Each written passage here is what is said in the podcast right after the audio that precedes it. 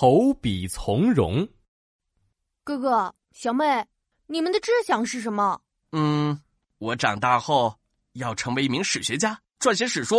嘿嘿，小妹的志向和大哥一样啊。东汉著名的军事家、外交家班超，从小就有大志向，经常和兄妹们谈论心中的理想。哎，二哥，那么你的志向是什么呢？妹妹俏皮的问着班超。唰唰唰！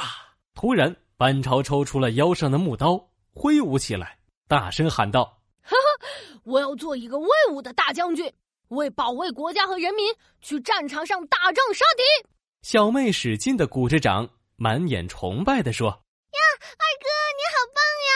加油，未来的大将军！”从此，班超一边读着兵书，一边练习着武艺，为了心中那个当大将军的理想努力着。班超长大成人后。随着家人搬到了都城，哇，都城的东西好贵呀！母亲皱着眉头念叨着：“唉，明天买米的钱都不够了，这可怎么办呀？”班超的家庭比较贫困，他看着满脸忧愁的母亲，上前安慰道：“母亲，别担心，明天我去官府做抄书的工作，就能挣钱养家了。”于是，班超每天都去官府抄写书籍。非常辛苦。一天，班超正在埋头抄书，同事们你一言我一语的议论起边境的战事来。哎，你们听说了吗？匈奴又要来攻打我们边境了。嗯嗯，那些匈奴人特别坏，总是欺负我们国家的百姓。哎，对了，我看到城门口还贴了征兵告示，看来朝廷要出兵打匈奴了。听着听着，班超的脑海里浮现出匈奴人伤害百姓的画面。哼！匈奴之事太猖狂，太可恶了！班超气得一拳拍在了桌子上，然后霍地站了起来。诸位，现在正是好男儿报效国家的时候，咱们一起去参军吧。一个同事过来摸摸他的额头，喂，你是不是抄书抄傻了？怎么说胡话呢？别的同事也附和着说：“切，打仗是习武之人的事，与我们读书人有什么关系？”这时，窗外传来了战马的嘶鸣声和整齐的脚步声。班超看见一队穿戴盔甲的士兵们拿着兵器跑了过去，不禁想起了心中为国杀敌的志向。班超忍不住一挥手，将手中的毛笔狠狠的摔在了地上，感叹道：“大丈夫应当在边疆为国拼杀，保护百姓。”同事们哈哈大笑。班超见他们不但对国事毫不关心，还这样的取笑自己，无奈的摇了摇头。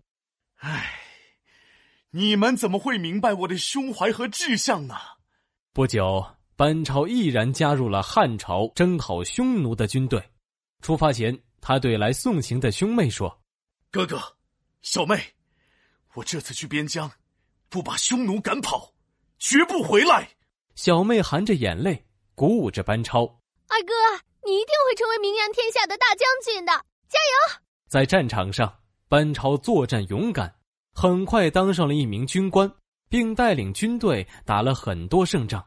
一次，班超率领军队去追击匈奴败逃的军官和士兵，他骑着大马，持着长枪，跑在了队伍最前面，回头大喊道：“兄弟们，我们一起赶走这些匈奴人！”上啊！跟着班大人打匈奴，冲啊！那一战，作战英勇的班超不仅打败了匈奴军队，还攻下了关键的战略要地，展现了他非凡的军事才能。皇帝听了非常高兴，对班超大为赞赏。后来，班超又奉命出使西域，凭借机智和勇敢，克服了种种困难，帮助汉朝与五十多个国家建立了友好关系。维护了边疆的安宁，他终于实现了自己的理想，成为了一名天下闻名的大将军。投笔从戎出自《后汉书》，意思是扔掉笔而参加军队，指文人从军。